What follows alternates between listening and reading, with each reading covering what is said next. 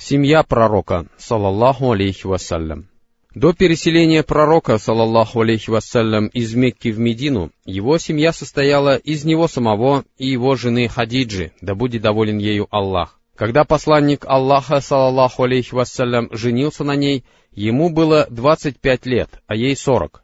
Она была первой женой пророка, салаллаху алейхи вассалям, и до самой ее смерти он не брал себе других жен. Хадиджа родила ему сыновей, ни один из которых долго не прожил. Что же касается дочерей, то их звали Зайнаб, Рукайя, Ум-Кульсум и Фатима, да будет доволен ими Аллах. Зайнаб вышла замуж за сына своей тетки по матери, Абуль-Аса бин Ар-Рабига, еще до переселения пророка, салаллаху алейхи вассалям, в Медину. Усман бин Афан, да будет доволен им Аллах, женился сначала на Рукайе, а после ее смерти на Ум-Кульсум. Что же касается Фатимы, то между битвами при Бадре и Ухуде на ней женился Али бин Абу Талиб, да будет доволен им Аллах, которому она родила двух сыновей, Аль-Хасана и Аль-Хусейна, и двух дочерей, Зайнаб и Ум-Кульсум.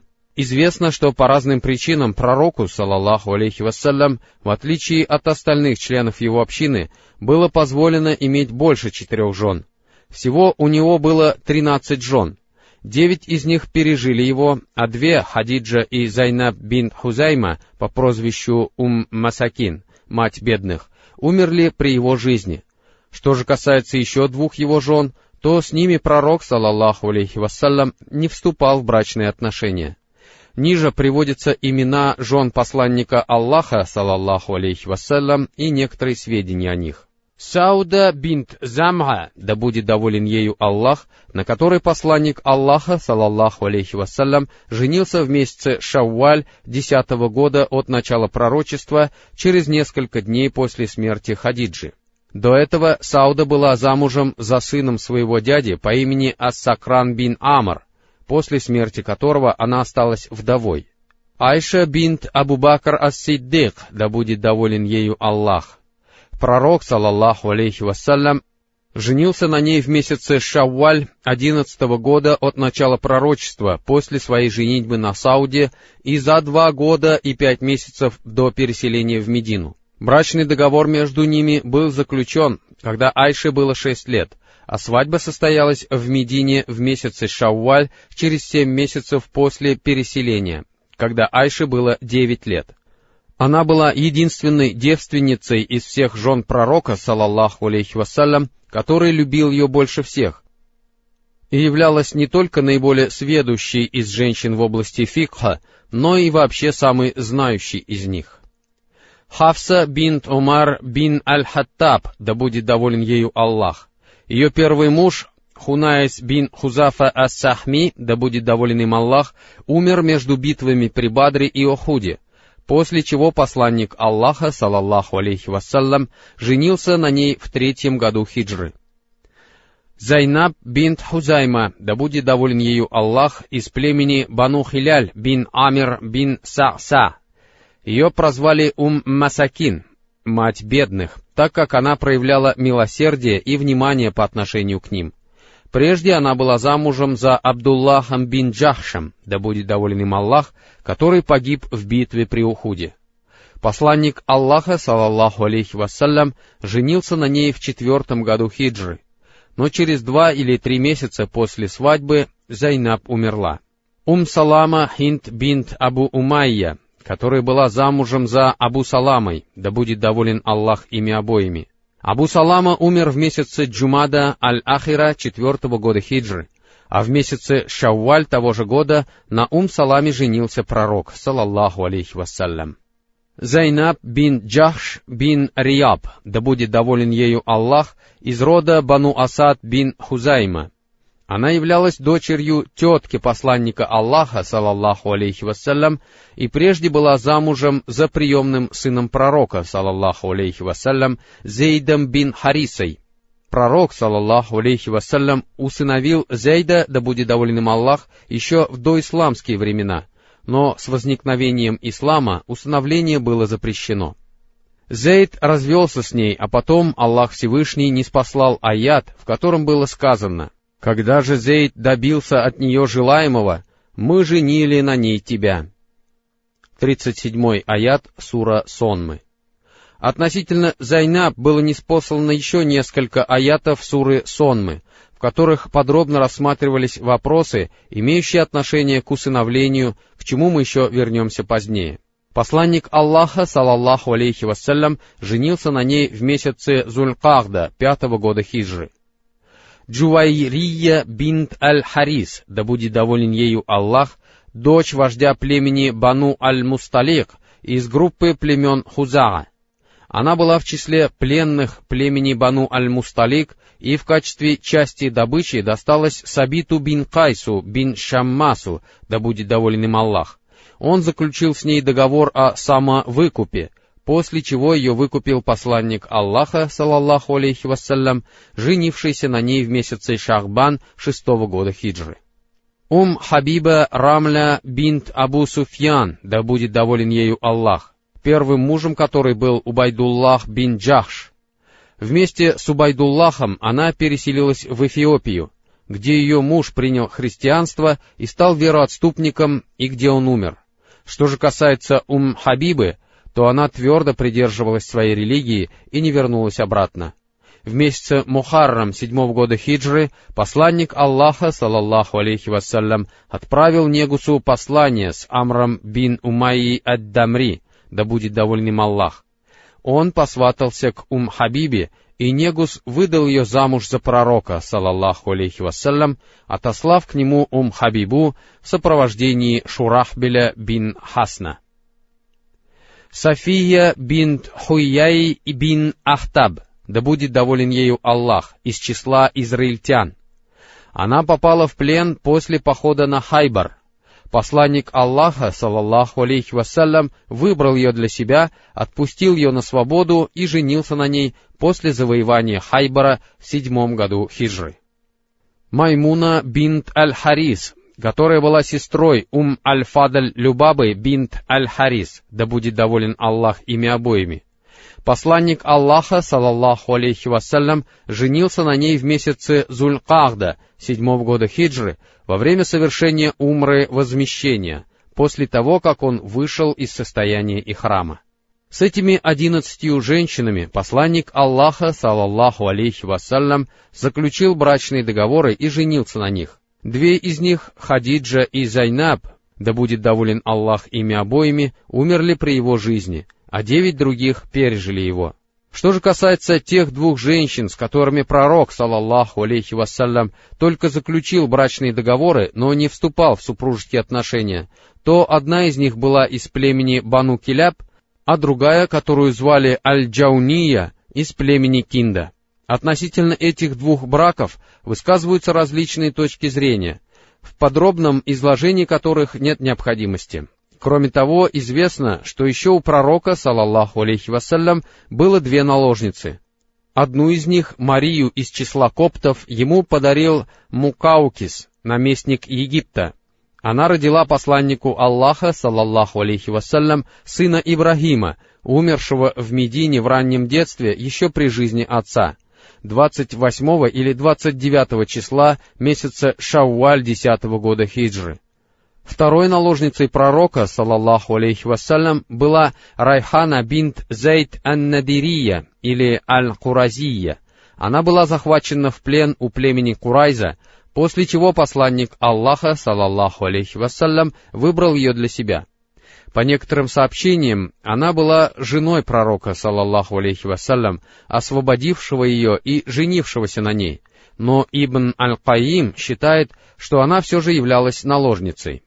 Абу Убайда упоминает и о 2 других наложницах, Джамиле, захваченной в плен во время одного из походов, и одной рабыне, которую подарила пророку, салаллаху алейхи вассалям, Зайнаб бин Джахш, да будет доволен ею Аллах. Каждому из тех, кто поразмыслит о жизни посланника Аллаха, салаллаху алейхи вассалям, станет совершенно ясно, что заключение браков с таким большим количеством женщин в конце его жизни, после того, как он в расцвете своей молодости прожил почти 30 лет, довольствуясь лишь одной, уже пожилой женой Хадиджей, а после нее Саудой, объяснялось не тем, что он внезапно был охвачен сладострастием, удовлетворить которое можно было только таким способом, Нет, поступая так, он преследовал более крупные цели, чем те, к достижению которых обычно стремятся люди при заключении брака. Стремление посланника Аллаха, салаллаху алейхи вассалям, к установлению родственных отношений с Абу Бакром и Умаром через браки с Айшей и Хафсой, и то, что он выдал замуж за Али бин Абу Талиба свою дочь Фатиму, а за Усмана бин Афана сначала Рукайю, а потом Ум-Кульсум, да будет доволен всеми ими Аллах, свидетельствует о том, что таким путем он хотел укрепить отношения между этими четырьмя людьми, известными своей готовностью к самопожертвованию ради ислама в критические моменты, которые эта религия благополучно преодолела по воле Аллаха. Дело в том, что арабы традиционно уважали родственные отношения, устанавливавшиеся путем заключения браков, рассматривали их как средство сближения между собой различных родов и считали конфликты и сражения между родственниками по женской линии чем-то позорным. Заключая браки с некоторыми женщинами, посланник Аллаха, салаллаху алейхи вассалям, стремился преодолеть враждебность и ненависть отдельных племен по отношению к исламу. Так, например, Ум Салама, да будет доволен ею Аллах, принадлежала к роду Бану Махзум, к которому относились также Абу Джахаль и Халид бин Аль-Валид. И после женитьбы на ней посланника Аллаха, салаллаху алейхи вассалям, Халид бин Аль-Валид уже не занимал такую непримиримую позицию по отношению к мусульманам во время битвы при Ухуде. Более того, прошло не так уж много времени, и он добровольно принял ислам.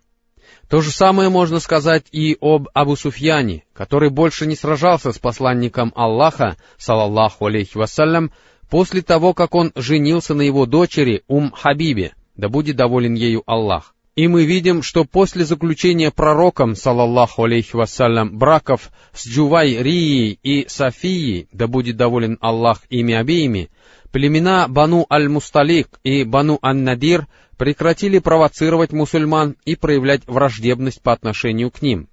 А Джувайрия принесла благо своим соплеменникам, так как после женитьбы на ней пророка, салаллаху алейхи вассалям, его сподвижники отпустили на волю 100 семей из племени Бану Аль-Мусталик, сказав: «Теперь они стали родственниками посланника Аллаха, салаллаху алейхи вассалям».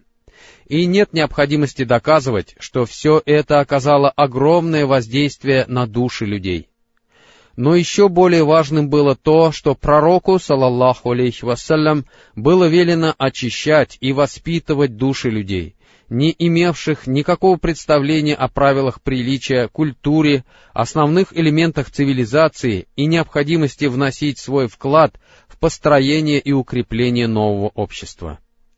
Так, например, согласно одному из основополагающих принципов построения исламского общества, свободное общение между мужчинами и женщинами не допускается, а это означало, что с учетом этого заниматься их воспитанием непосредственно было невозможно. С другой стороны, необходимость в их воспитании была даже более настоятельной, чем в воспитании мужчин.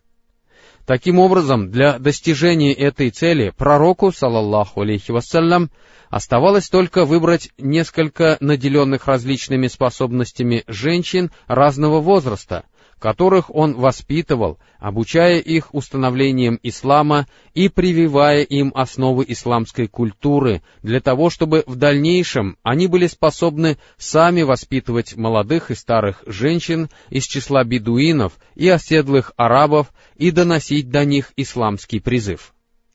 Кроме того, женам пророка, салаллаху алейхи вассалям, принадлежит большая заслуга в доведении до людей сведений о том, как он вел себя в кругу семьи, и особую роль в этом сыграли те из них, кто прожил достаточно долго, например, Айша, да будет доволен ею Аллах, передавшая много сообщений о его делах и словах. Еще один брак был заключен с целью искоренения давней традиции эпохи джахилии, а именно традиции усыновления. В доисламские времена приемные дети арабов пользовались точно такими же правами, как и родные, и по своему положению ничем от них не отличались. Такое отношение к ним утвердилось в сердцах людей, и изменить его было нелегко. Однако подобная практика совершенно не соответствовала определенным исламским принципам, касавшимся заключения брака, развода, наследования и некоторых других вещей, и порождала много дурного, искоренение чего в обществе являлось одной из задач ислама. С этой целью Аллах Всевышний велел своему посланнику, салаллаху алейхи вассалям, заключить брак с Зайнаб бинт Джахш, которая являлась дочерью его тетки и была замужем за Зейдом, да будет доволен Аллах ими обоими. Между ними не было согласия, и Зейд даже решил развестись с ней, что совпало по времени с нападением союзных племен на Медину. Посланник Аллаха, салаллаху алейхи вассалям, опасался, что, воспользовавшись этим случаем, лицемеры, многобожники и иудеи развяжут пропагандистскую кампанию и окажут отрицательное воздействие на души тех людей, которые еще не вполне утвердились в исламе. И поэтому он не хотел, чтобы Зейд разводился со своей женой, что позволило бы посланнику Аллаха, салаллаху алейхи вассалям, избежать дополнительных трудностей. Нет сомнений в том, что подобные колебания не вполне соответствовали решимости, свойственной посланнику Аллаха, салаллаху алейхи вассалям, и поэтому Аллах Всевышний выразил ему свое порицание, сказав: «Вспомни, как говорил ты тому, кого облагодетельствовал Аллах и оказывал благодеяние ты. Удержи свою жену при себе и бойся Аллаха». И таил в своей душе то, что Аллах был готов открыть, и страшился людей, тогда как больше подобает страшиться Аллаха. 37 аят, сура Сонмы. В конце концов, Зейд развелся с Зайнаб, а посланник Аллаха, салаллаху алейхи вассалям, взял ее в жены во время осады племени Бану Курайза после истечения положенного срока. Заключить этот брак пророка, салаллаху алейхи вассалям, обязал сам Аллах, не оставивший ему никакого выбора, и Аллах даже взял на себя устройство этого брака, сказав: «Когда же Зейд добился от нее желаемого, мы женили на ней тебя, чтобы не было у верующих затруднений с женами их приемных сыновей, когда они добьются от них желаемого». 37 аят, сура Сонмы. Смысл этого заключался в том, чтобы покончить с практикой усыновления на деле после того, как оно было запрещено словом Аллаха, который сказал: «Обращайтесь к ним по именам их родных отцов. Это более справедливо перед Аллахом». 5 аят, сура Сонмы. И который также сказал: «Мухаммад не отец кого-либо из ваших мужчин, но посланник Аллаха и последний из пророков». 40 аят, сура Сонмы. А сколь много глубоко укоренившихся традиций невозможно ни уничтожить, ни исправить одними только словами. И преуспеть в этом можно лишь тогда, когда обращающийся с призывом сам делает то, к чему призывает других. Примером может служить поведение мусульман во время совершения умры в Аль-Худайбии. В ней принимали участие те самые мусульмане, которые, по свидетельству Урвы бин Мас'уда ас-Сакафи, ловили руками даже капельки слюны пророка, салаллаху алейхи вассалям, и устремлялись к воде, остававшейся после его омовения, чуть не вступая друг с другом в бой из-за нее. Да, это были те самые мусульмане, которые старались опередить друг друга, чтобы под деревом дать клятву стоять насмерть или не бежать, и среди которых были такие люди, как Абу Бакр и Умар, да будет доволен Аллах ими обоими. Но когда после заключения перемирия пророк, салаллаху алейхи вассалям, велел этим сподвижникам, готовым пожертвовать собой ради него, встать и принести в жертву свой скот, никто из них не поднялся со своего места, так что его даже охватило беспокойство. Однако после того, как Ум Салама, да будет доволен ею Аллах, посоветовала пророку, салаллаху алейхи вассалям, совершить жертвоприношение, не говоря никому ни слова, и он сделал это, все сподвижники поспешили последовать его примеру и бросились резать своих верблюдов. Все это ясно показывает разницу между словом и делом в тех случаях, когда речь идет о разрушении устоявшихся традиций. В связи с этим браком лицемеры принялись распространять всевозможные ложные слухи, оказывавшие свое воздействие на часть мусульман, вера которых была слаба.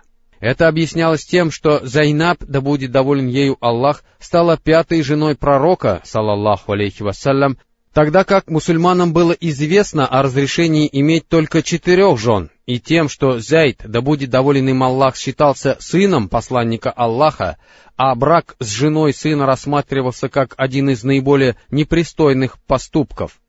Однако ниспосланные Аллахом аяты из суры Сонмы дали исчерпывающие ответы на оба возникших вопроса, и сподвижники узнали, что в исламе усыновление не признается, и что ради достижения достойных целей Аллах Всевышний позволил своему посланнику, салаллаху алейхи вассалям, брать больше жен, чем любому иному мусульманину. Пророк, салаллаху алейхи вассалям, обходился со своими женами самым благородным и наилучшим образом, а сами они отличались достоинством, нетребовательностью, терпением и смирением, и являлись прекрасными женами, хотя жизнь посланника Аллаха, салаллаху алейхи вассалям, была столь трудна, что едва ли кто-нибудь еще смог бы выносить все эти невзгоды. Сообщается, что Анас, да будет доволен им Аллах, сказал: «Насколько мне известно, пророк, салаллаху алейхи вассалям, не видел лепешек из муки тонкого помола до самой своей смерти, как никогда не видел он и зажаренного ягненка». Имеется в виду ягненок, приготовленный особым образом. Тушу обдавали кипятком, чтобы удалить с нее шерсть, а потом зажаривали, не сдирая шкуры. Такое блюдо в те времена могли позволить себе только обеспеченные люди. Сообщается, что как-то раз Айша, да будет доволен ею Аллах, сказала: «Случалось нам видеть полумесяц по 3 раза за 2 месяца, в течение которых в домах посланника Аллаха, салаллаху алейхи вассалям, не разжигали огня». Гурва спросил: «Чем же вы питались?» На что она ответила: «Финиками и водой». Известно и множество других сообщений такого рода. Несмотря на все эти трудности, жены пророка, салаллаху алейхи вассалям, не говорили ничего такого, что заслуживало бы порицания, если не считать одного случая, да и то это было вполне естественно для человеческой натуры и не могло служить причиной для введения новых установлений, так как после этого Аллах Всевышний ниспослал аят, в котором им предоставлялась свобода выбора. Аллах Всевышний сказал: «О пророк! Скажи своим женам: если вы желаете этой жизни и ее украшений, то приходите, я оделю вас и отпущу вас достойным образом. Если же вы желаете снискать благоволение Аллаха и его посланника и желаете обители вечной, то поистине уготовил Аллах тем из вас, которые совершают благое, великую награду». 28 и 29 аяты сура Сонмы. Кроме того, если не считать каких-то незначительных вещей, между ними не возникало никаких недоразумений, которые обычно возникают в тех семьях, где есть несколько жен. Однако после этого Аллах выразил свое порицание посланнику Аллаха, салаллаху алейхи вассалям, и больше его жены не совершали подобного. Об этом Аллах Всевышний говорит в суре «Запрещение». «О пророк, почему, желая угодить своим женам, ты запрещаешь себе то, что разрешил тебе Аллах? Аллах прощающий, милосердный. Аллах уже предписал вам, как следует освобождаться от ваших клятв, и Аллах ваш покровитель, и Он знающий, мудрый. Однажды пророк по секрету поведал что-то одной из своих жен, когда же она передала это другой, Аллах открыл ему это, и он поведал часть этого жене, а о чем-то говорить не стал. И когда он поведал ей об этом, она спросила: «Кто сообщил тебе это?» Он же ответил: «Сообщил мне знающий, сведущий». Если обе вы покаетесь перед Аллахом, для вас будет лучше, ибо сердца ваши отклонились. Если же вы станете помогать друг другу против него, то ведь поистине его покровитель Аллах и Джибриль, и праведные из числа верующих, и кроме того ангелы помогают ему. Если он разведется со всеми вами, то может быть так, что Господь его даст ему взамен жен, лучших, чем вы, исповедующих ислам, верующих, подчиняющихся, кающихся, поклоняющихся, соблюдающих пост, как побывавших замужем, так и девственниц. С 1 по 5 аят сура «Запрещение».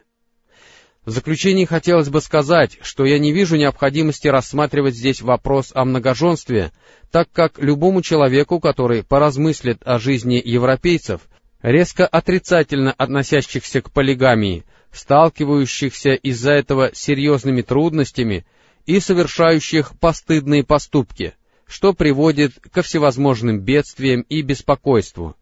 Это послужит вполне достаточным доказательством полезности многоженства.